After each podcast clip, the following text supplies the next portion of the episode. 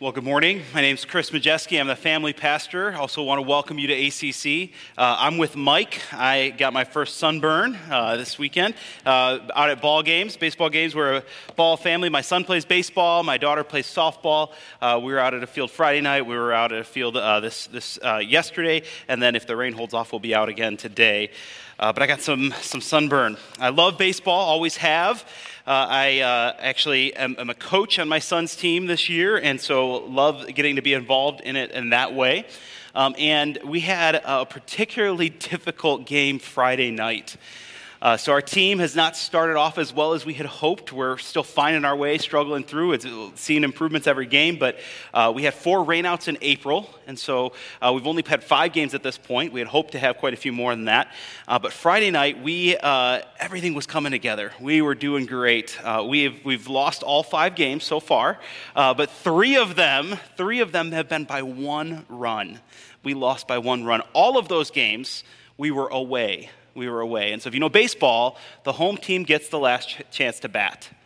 Two of those three losses were walk off wins. And what that means is the home team was up to bat, the score was tied, or we were ahead. Home team's up to bat, they pulled ahead, and the game's over we don't get a chance to answer back. It's, few things are more devastating in sports than having that lead and the other team t- overtaking it, and there's nothing you can do about it. It's over.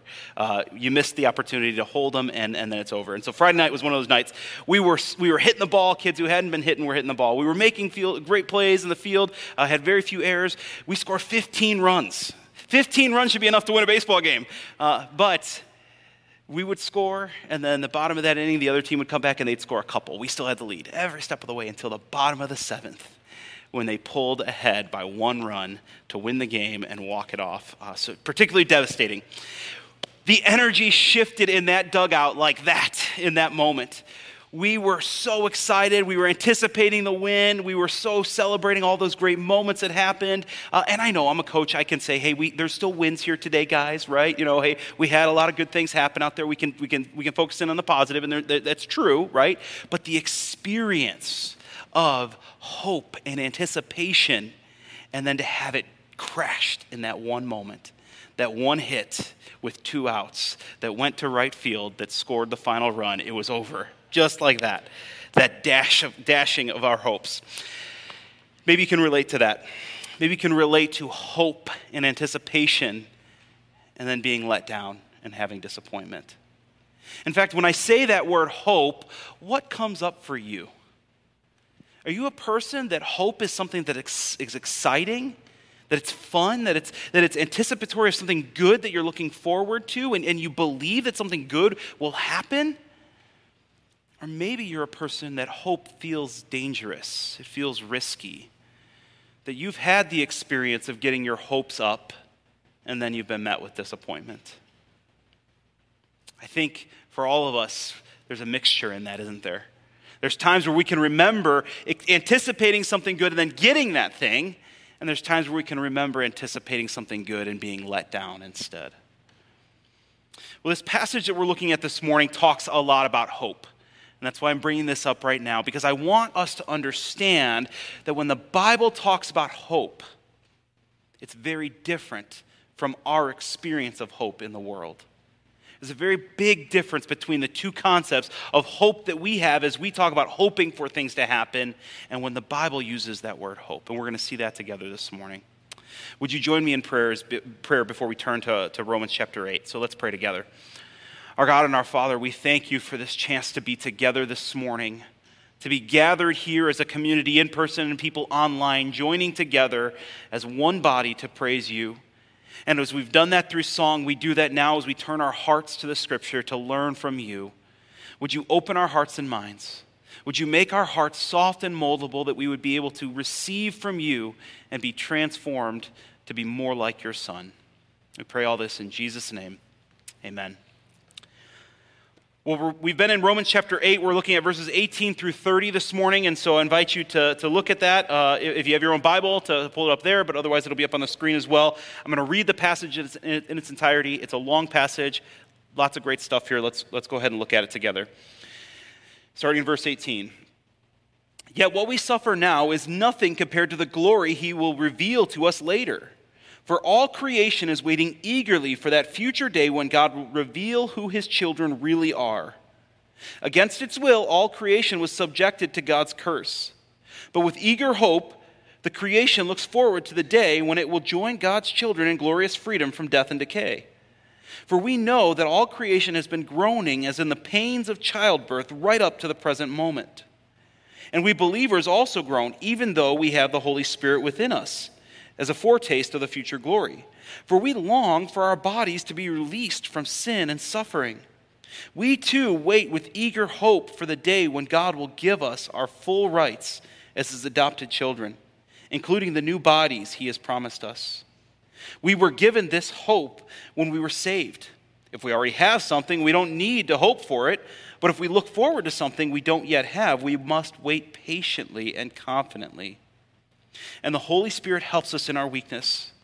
For example, we don't know what God wants us to pray for, but the Holy Spirit prays for us with groanings that cannot be expressed in words. And the Father knows, who knows all hearts, knows what the Spirit is saying, for the Spirit pleads for us believers in harmony with God's own will. And we know that God causes everything to work together for the good of those who love God and are called according to his purposes for them. For God knew his people in advance, and he chose them to become like his Son, so that his Son would be the firstborn among many believers and sister, brothers and sisters.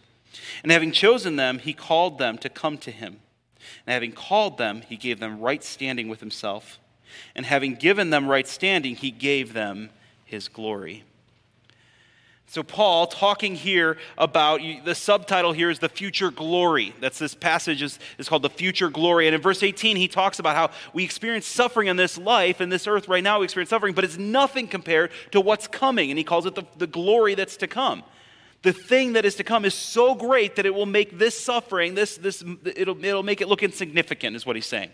And then he goes on to talk about some of the ways that we experience this tension in life, this, this groaning of creation and the groaning of us as believers, and, and the Holy Spirit groaning as well. And then he comes back to talking about how God has a plan, and he is at work in that plan. And so he talks about hope. He talks about an eager expectation. This is what he's talking about here. So, the biblical definition of hope, to be perfectly clear when it's talking about this, it's not the hope that we experience in life, it's rather it's confident expectation and assurance. Confident expectation and assurance. When we talk about hope, there is often doubt involved in it, right? I hope I get that job I interviewed for.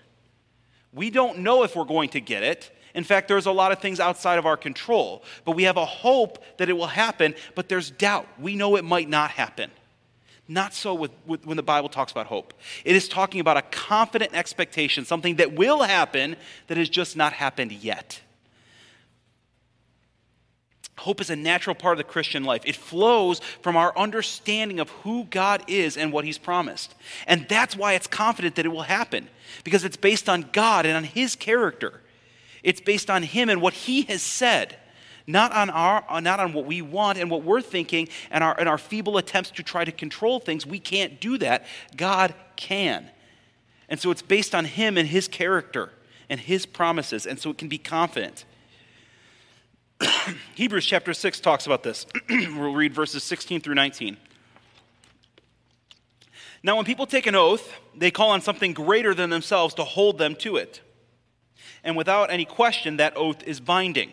Sound like a, a, a, a, relatable experience here? We, we've experienced this in life. We, we want to show somebody that we really mean what, we are to say, what we're saying, and so we make an oath.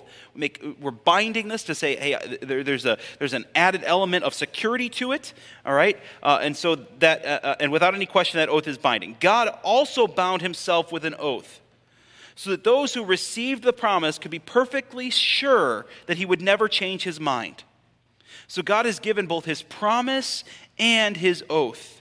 These two things are unchangeable because it is impossible for God to lie. Therefore, we who have fled to him for refuge can have great confidence as we hold to the hope that lies before us. This hope is a strong and trustworthy anchor for our souls.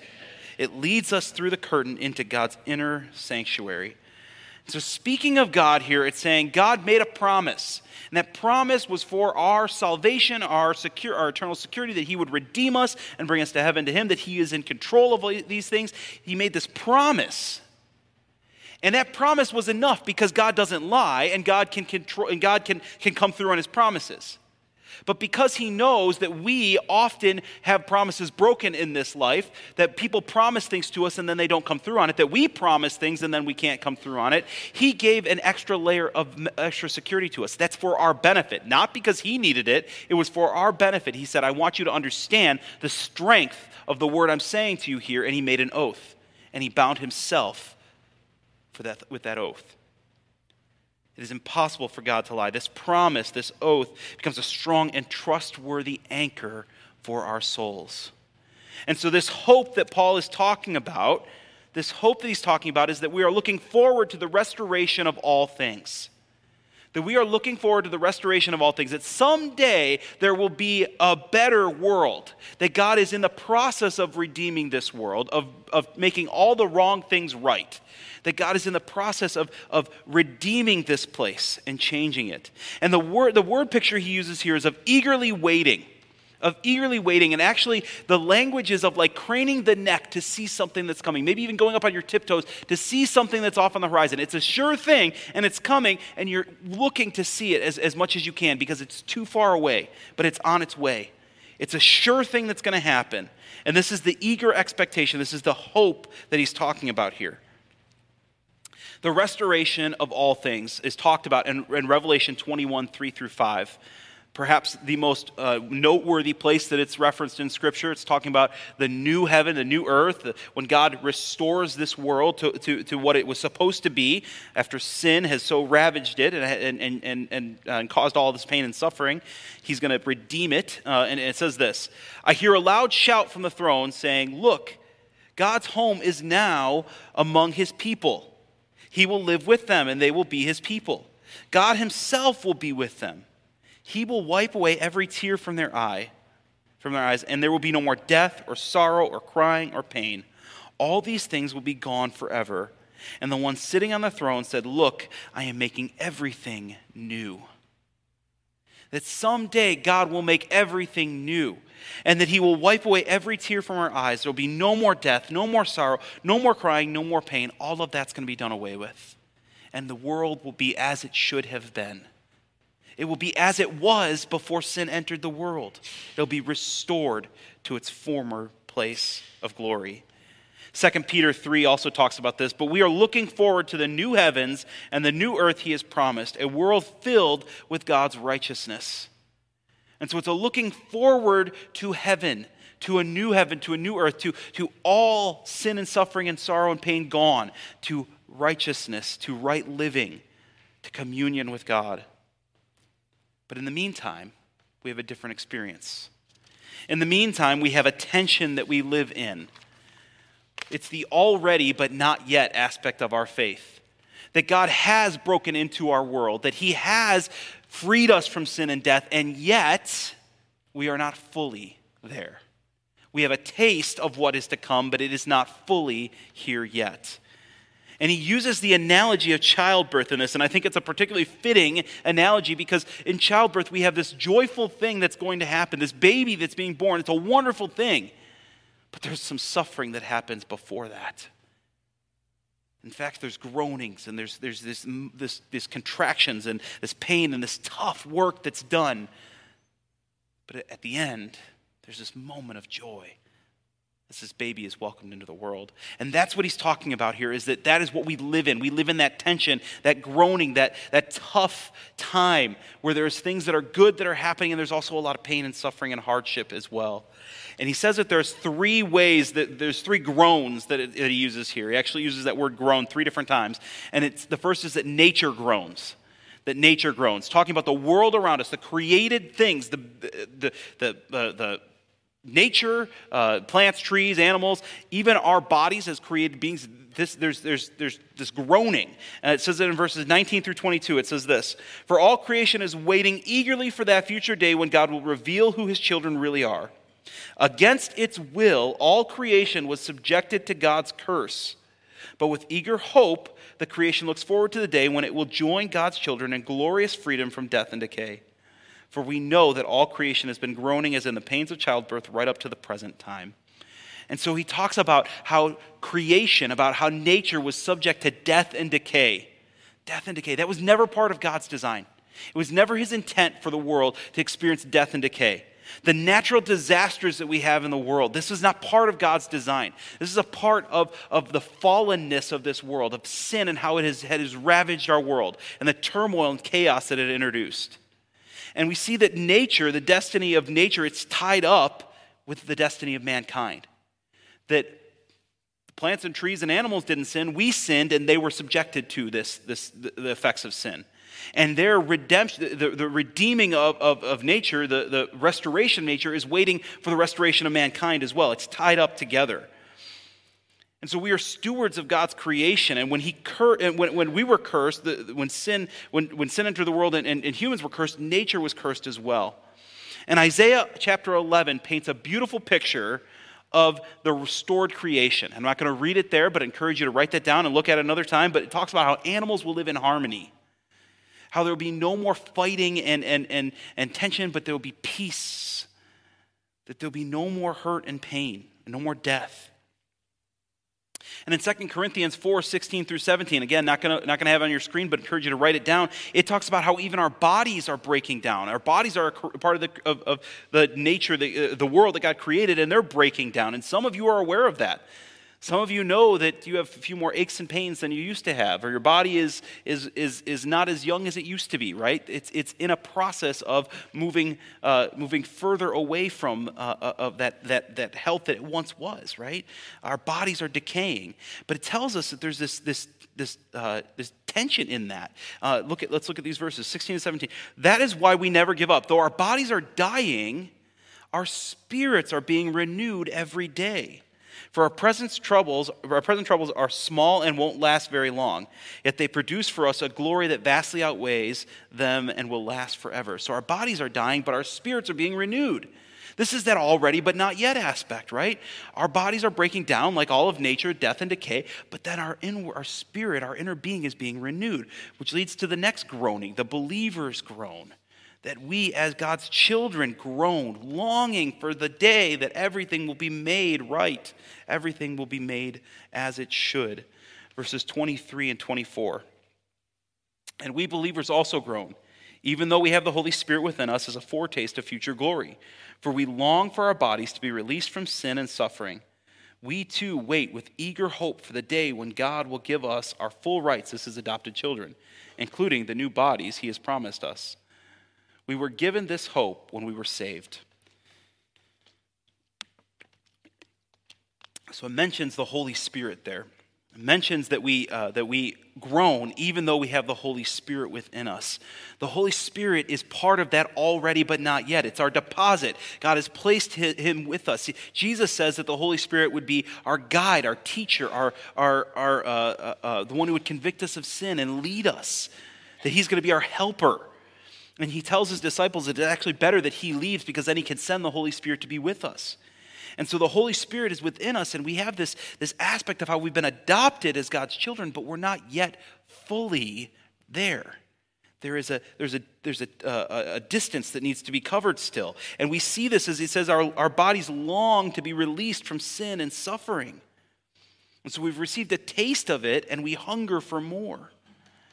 This is why, this is why Paul was able to say in Romans 7, the chapter just before this, in Romans 7, he's talking about how he, he, he struggles.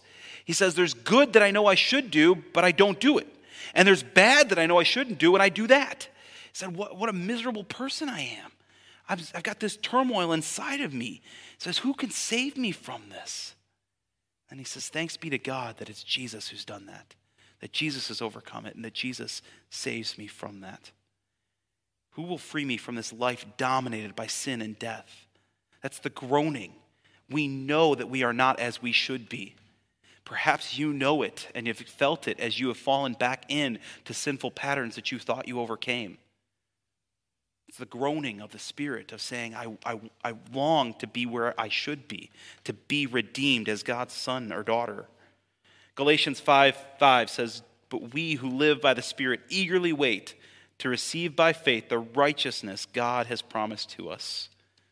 So we received this, this adoption in part, but not in full. And we find ourselves longing for more, and there's the groaning of our spirit for that. And the Holy Spirit groans. In verses 26 and 27, he talks about this. And the Holy Spirit helps us in our weakness. For example, we, do, we don't know what God wants us to pray for, but the Holy Spirit prays for us with groanings that cannot be expressed in words. And the Father, who knows all hearts, knows what the Spirit is saying, for the Spirit pleads for us believers in harmony with God's own will. And so, that first part there, it says that the Spirit helps us in our weakness. And what he means by weakness there is he's talking about our imperfection. The fact that as humans, we don't always know what God wants from us, or we don't always know the good that we should do. We don't always even understand ourselves. And the Spirit helps us in that. And because the Spirit knows all things, because the Holy Spirit is God and He knows all things, He knows the deep things in our hearts that we don't even know, that we've confused ourselves about or aren't even aware of. And He knows how to intercede for us, how to plead with God on our behalf, how to bring our requests to God. I've had so many moments in my life where I've been overcome with grief or sorrow or hardship in life, and I don't even know how to pray. I don't even have the words. They fail me. And I'm a communicator and I don't have the words, right? That's what I do for jobs. I teach, right? And I can't, I don't have the words. But this tells us that God's Spirit pleads on our behalf, He intercedes for us. The Spirit groans, knowing the pain that we're in, knowing the tension that we live in. He, he, he intercedes for us. And so Paul tells us that there is this already but not as, already but not yet aspect of our Christian faith and we understand that this great thing is coming, and in the meantime, there's, there's hardship. In the meantime, there's tough stuff that's happening. But he doesn't just leave us there and say, okay, well, that's what it is, guys. That's your situation. He actually moves on then, circling back to where he started. In verse 18, he started by saying, the suffering now that we experience is nothing compared to the glory that will be coming. The thing that's coming is so great that it will make this stuff look unimportant. It'll be so far, so much better. And he goes there again in verse 28. Let's look at 28. It says this And we know that God causes everything to work together for the good of those who love God and are called according to his purposes for them. A verse that maybe some of you have memorized, maybe some of you have clung to at different points in your life. A very powerful verse, a very encouraging verse so powerful to go back to remember that God is in control and He is working all things together for the good of those who love Him and are called for His purposes. But let's make sure we understand what this is talking about. It's talking about how God is in control and He is working out His plan. He's in control and He's working out His plan. Sometimes we get the wrong idea with this verse, and we think the good that He's working out is the good that we think it should be right? We often equate the good that he's working out to be materialistic or circumstantial in our lives. Like, perhaps you've even heard this, perhaps you've, uh, I've even said this in the past and, and, and have to, to come to terms with the fact that I was off base. Somebody loses a job and you say, it's okay, you know, don't worry that you lost that job. God's got something better in store for you. Now, make no mistake, He's our Heavenly Father. He loves us and He wants to give us good gifts. That is true. But that's not necessarily what this verse is saying. He might not have a better job for you. In fact, the good that he's talking about here might not be material at all. It might mean that there is something deep inside your heart that he sees that needs to be reshaped and molded. And you're going through a painful season because he wants to, take, to teach you that. That he's going to use that to teach you from it. He might have a great job in store for you, but it might be a season of learning and hardship and pain and suffering. Nobody enjoys discipline, but we know that it's good for us and it helps us to grow. It helps us to become the people that we should be. That good that it's talking about here, it's, we're, we're off base if we're defining it as material possessions or circumstances in our lives. God is a good father who loves us and wants to give us good gifts. He does that.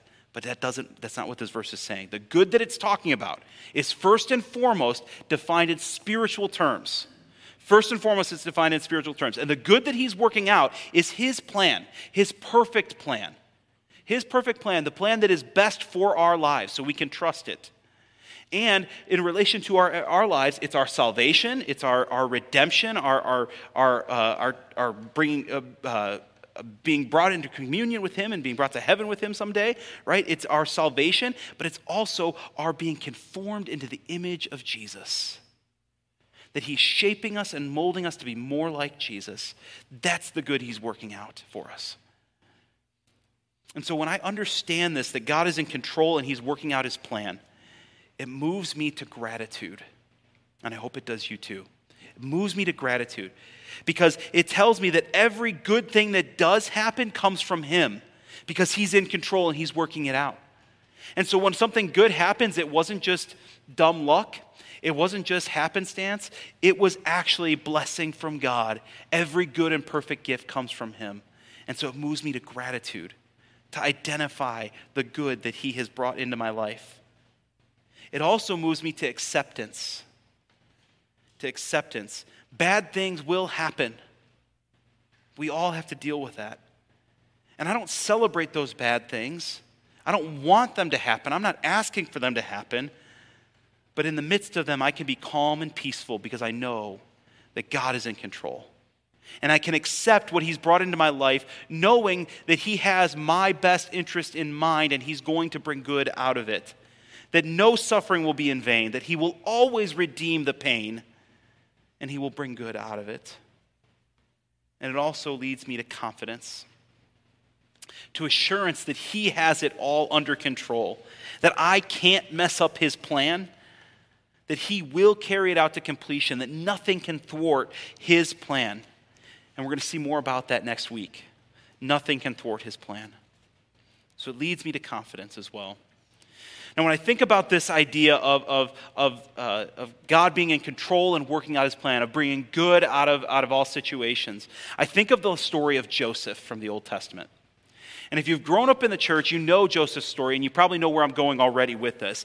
But Joseph's story, I'm going to summarize it very briefly here. But Genesis chapters 37 through 50 are where his story is found. I encourage you to write that down and read it another time. But the story of Joseph. So he's one of the sons of Jacob. In fact, Joseph was Jacob's favorite son. Not a good idea for a father to have favorites, but Jacob did, and he made it obvious. Uh, and it caused some problems for Joseph. In fact, Joseph's brothers were so jealous of him that they hated him. And they wanted to do away with him. They wanted to get, get him out of the picture because they didn't like how much favor he was getting, and they were concerned that he might get things that they should be getting.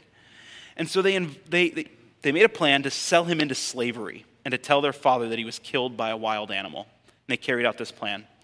They sell him into slavery, and they tell their father that his beloved son has been killed by wild animals. And he believes it, and he's grieved. All the while, Joseph's alive and well, although well might be an overstatement. He's in slavery and he's been in, he's in prison during some of this time, and he's been being mistreated over and over again. Um, and yet God is with him through it, and he sees that God is with him through it. Uh, he actually rises to a very powerful position in Egypt, where he's a slave, and he becomes second in command, only second only to Pharaoh second in command in all of Egypt. And God has blessed him with, with a vision of what's to come. There's this severe famine that's going to come. And so Joseph has prepared Egypt by stockpiling food and prepared, uh, you know, preparing for, for dealing with these years of famine. And so the famine happens, and he's distributing the food and caring for people, and, and the neighboring countries start to come and ask for help. They're, they're in such need, and guess who shows up at his doorstep? His brothers. His brothers who sold him into slavery. And Joseph recognizes them, they don't recognize him. And Joseph sees these people who have caused him so much pain and hardship, who sold him into slavery, who ripped him away from his father and the rest of his family, who have, have been the cause of all of the hardship of pain and suffering and mistreatment of, as in slavery and, and in prison, who've been the, the root, the, the start of all of that for him. And you might think that Joseph wants to retaliate. The tables are turned here now, let me get you. You want food and I've got the food? No way. Not going to happen. But that's not what happens. Genesis 50, verse 20, Joseph says this to his brothers You intended to harm me, but God intended it all for good he brought me to this position so I could save the lives of many people. Joseph is able to look to his brothers who've caused him so much pain. And he says, You intended, the things you did, you intended to harm me, but God used it for good. And look at all of these people I've been able to save. In Joseph, we see that he was grateful for all the ways that God was working in his life and all the good that God was bringing out of his, out of his situation and the good that he had blessed him with. We see in Joseph that he accepted, he didn't like it, but he accepted the hardships that came into his life. He was able to forgive and not hold on to resentment. He understood that God was at work, and so he was able to accept it. And we see a steadfast faith. We see confidence. We see a confidence that God is in control and that nothing can thwart his plans. Joseph shows us a picture of what it means to trust God in all things. And so, as we look at this this morning, as we look at this passage and we consider the hope that it talks about, this eager anticipation of what's to come, and the tension that we live in right now, Paul is telling us that the journey, the journey is tough, but the destination is worth it. That the restoration of all things far outweighs the pain and suffering that we experience here on earth. But what are we to do with it now? What should this do for us in our everyday life? My hope is that it moves you to worship. That it moves you to worship God as the loving Father who's in control of all things. When you experience the sting of death and decay, I pray that it would remind you that things are not as they should be. But someday it will be as it should be, and all things will be made right. And when you experience the pain of your sin and your own poor choices or those of someone else, I pray that you're moved to worship God as the one who is in the work of redeeming us and making us more like his son. That he's redeeming all things, making all things new. Philippians 1 6. I'll end with that.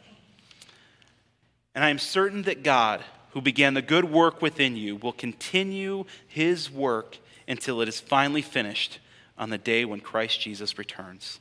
He's at work. Nothing is beyond his control. No suffering will be in vain. May we be people of hope. Would you stand now as we continue in worship?